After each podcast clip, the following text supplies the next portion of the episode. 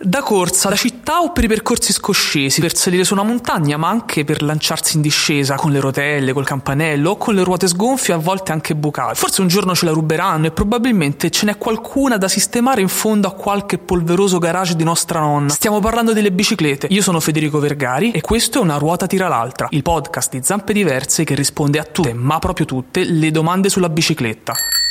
Una ruota tira l'altra. Spiegami un po'. Una ruota tira l'altra.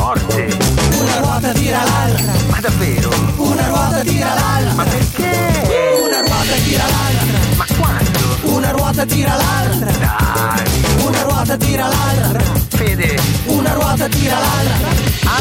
Come andò il primo Giro d'Italia?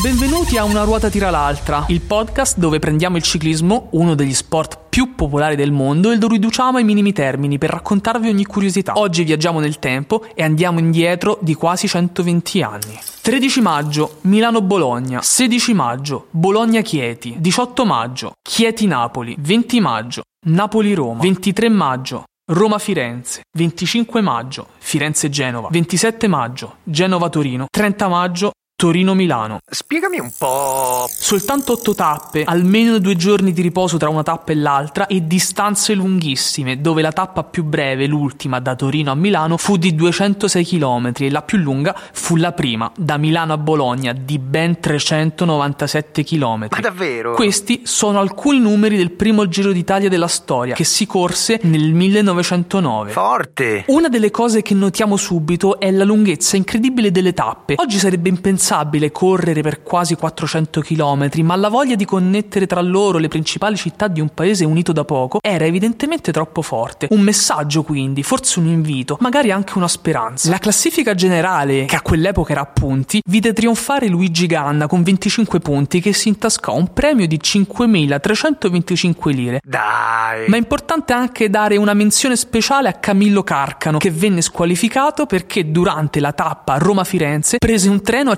Civita Castellana per scendere poi 240 km dopo a Pontassieve e poi riunirsi con il gruppo dei corridori.